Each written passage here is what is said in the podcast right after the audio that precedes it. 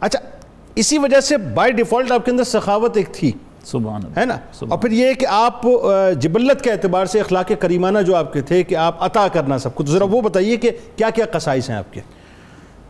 بہت شکریہ. امہات المومنین کے درمیان کوئی رشک اور حسد کی کیفیت نہیں تھی، یہ آپ کا سب سے بڑا اخلاق تھا. الحمدللہ، بہت اچھی بات. اور اگر کوئی مسابقت تھی تو وہ حضور صلی اللہ علیہ وسلم کی محبت کی وجہ سے تھی. آہا، کیا اچھی بات. اس کی ایک مثال حدیث پاک میں آتی ہے کہ حضور پاک صلی اللہ علیہ وسلم جب ایک مرتبہ آپ کے پاس تشریف لائے تو انہوں نے عرض کیا کہ یا رسول اللہ صلی اللہ علیہ وسلم، میرے پاس عائشہ اور حفصہ آئی تھیں اور انہوں نے ایک ایسی بات کی ہے جس سے مجھے تکلیف پہنچی ہے. آپ نے فرمایا وہ کون سی بات ہے؟ تو انہوں نے عرض کیا کہ یا رسول اللہ صلی اللہ علیہ وسلم، انہوں نے کہا کہ ہم دونوں صفیہ سے بہتر ہیں. اب دیکھیں انہوں نے جو اپنے جذبات کا اظہار کیا اس کے جواب میں حضرت صفیہ نے ان کو جواب نہیں دیا، انہوں نے حضور صلی اللہ علیہ وسلم کی بارگاہ میں وہ جو خیال آیا آپ کے دل میں وہ پیش کیا.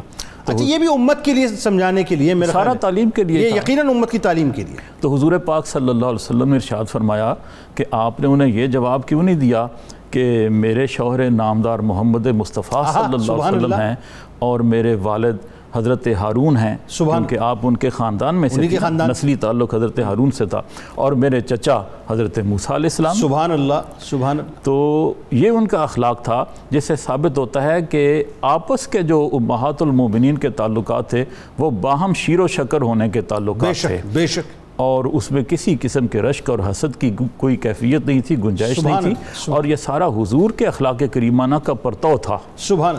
اچھا، اسی طرح سخاوت کا ایک واقعہ آتا ہے تاریخ کی کتابوں میں کہ آپ چونکہ مدینہ طیبہ میں پیدا ہوئیں، وہیں پرورش پائی، تو انصار عورتیں آپ کے حسن و جمال سے واقف تھیں.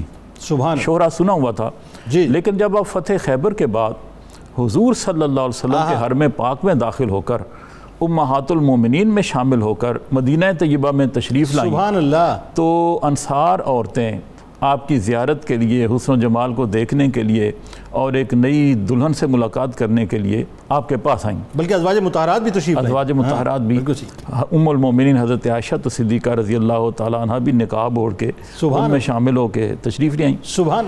تو آپ کا اخلاق یہ تھا کہ جتنی عورتیں آئیں آپ نے سب کو تحائف دیے، اللہ اکبر، کچھ نہ کچھ ہدیہ، کچھ نہ کچھ تحفہ عطا فرمایا. سبحان اللہ. اور حضرت خاتون جنت کے بارے میں جب پتہ چلا کہ یہ حضور کی بیٹی ہیں تو کانوں کی بالیاں اور اپنے زیورات اتار کر ان کو پیش کرتے. اچھا، روایتوں میں آتا ہے بڑی قیمتی ترین بالیاں اور قیمتی ترین زیورات تھے جو خاتون جنت سلام اللہ علیہ کی بارگاہ میں انہوں نے پیش کی. جی ایسے ہی. اور اس سے دیکھیں ایک اور چیز جو خاص طور پہ ڈاکٹر صاحب آپ اس پہ ذرا آپ نظر فرمائیں، اور یہ بڑا خوبصورت ایک مطلب سمجھ لیجئے کہ موقع اس پہ کلام ہونا چاہیے کہ ان کو معلوم تھا کہ سرکار کے جگر گوشہ کون ہے، سرکار کن سے زیادہ پیار کرتے ہیں، تو سب سے پہلے انہی سے پیار کا اظہار کیا. اور وہ زیورات بھی عام تو نہیں تھے نا، وہ ایک بہت بڑے یہود کے سردار کی بیٹی تھی. اللہ اللہ. تو یہود میں دو بڑے عالم تھے تورات کے، ایک حجی بن اختب جو کفر میں ہی مرا قتل ہوا، اور دوسرے حضرت عبداللہ بن سلام رضی اللہ تعالیٰ عنہ، ان کو ایمان نصیب ہو گیا. جی. دونوں تورات کے عالم تھے اور تورات میں حضور صلی اللہ علیہ وسلم کا ذکر خیر موجود تھا، لیکن حجی بن اختب کو یہ توفیق نہ ملی کہ وہ اپنے نفس کی چالوں پر قابو پا کر حضور صلی اللہ علیہ وسلم کی عظمت کا اعتراف کرتا. حالانکہ قرآن میں بھی اس کا ذکر موجود ہے کہ یہود آپ کی تشریف آوری سے پہلے آپ کے وسیلے سے کفار پر فتح طلب کرتے تھے. جی. آپ کے وسیلے سے فتح مانگتے اللہ کی بارگاہ میں، لیکن جب ان کے پاس وہ جانی پہچانی ہستی تشریف لائی تو پھر اس کا انکار کر دیا. اللہ. تو حضرت عبداللہ بن سلام بھی اسی طرح تورات کے عالم، لیکن ان کو توفیق ملی. ٹھیک. اب حضرت صفیہ اسی گھرانے میں پیدا ہوئیں اور باپ کی شدید اسلام دشمنی دیکھی، لیکن ان کا دل حضور صلی اللہ علیہ وسلم کی محبت سے مالا مال. اچھا، پہلے آپ کے دو نکاح تھے؟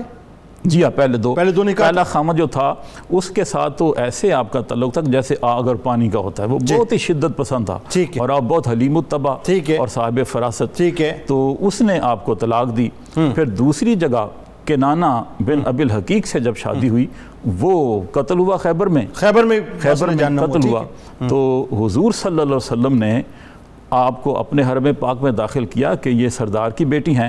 اور یہ جو حکمت تھی یہ کوئی معمولی حکمت نہیں تھی. اللہ آپ اس پر غور فرمائیں گے کہ اس واقعے کے بعد یہود کبھی مسلمانوں کے مقابلے میں کھڑے نہیں ہوئے. یہ تالیف قلب کا ذریعہ تھی. یہ ازواج مطہرات کی تعداد میں جو حکمتیں تھیں ان میں سے ایک سیاسی حکمت بھی تھی, کچھ تعلیمی حکمتیں تھیں, کچھ تشریحی حکمتیں تھیں, کچھ سماجی حکمتیں تھیں, اور یہ سیاسی حکمتیں تھیں کہ حضرت جویریہ رضی اللہ تعالیٰ عنہ بھی ایک سردار کی بیٹی تھی اور حضرت صفیہ بھی ایک بہت بڑے سردار کی بیٹی تھی. ان کو حرم پاک میں داخل کرنا اصل میں تالیف قلب کے لیے تھا کہ ان کے قبیلے اسلام سے متاثر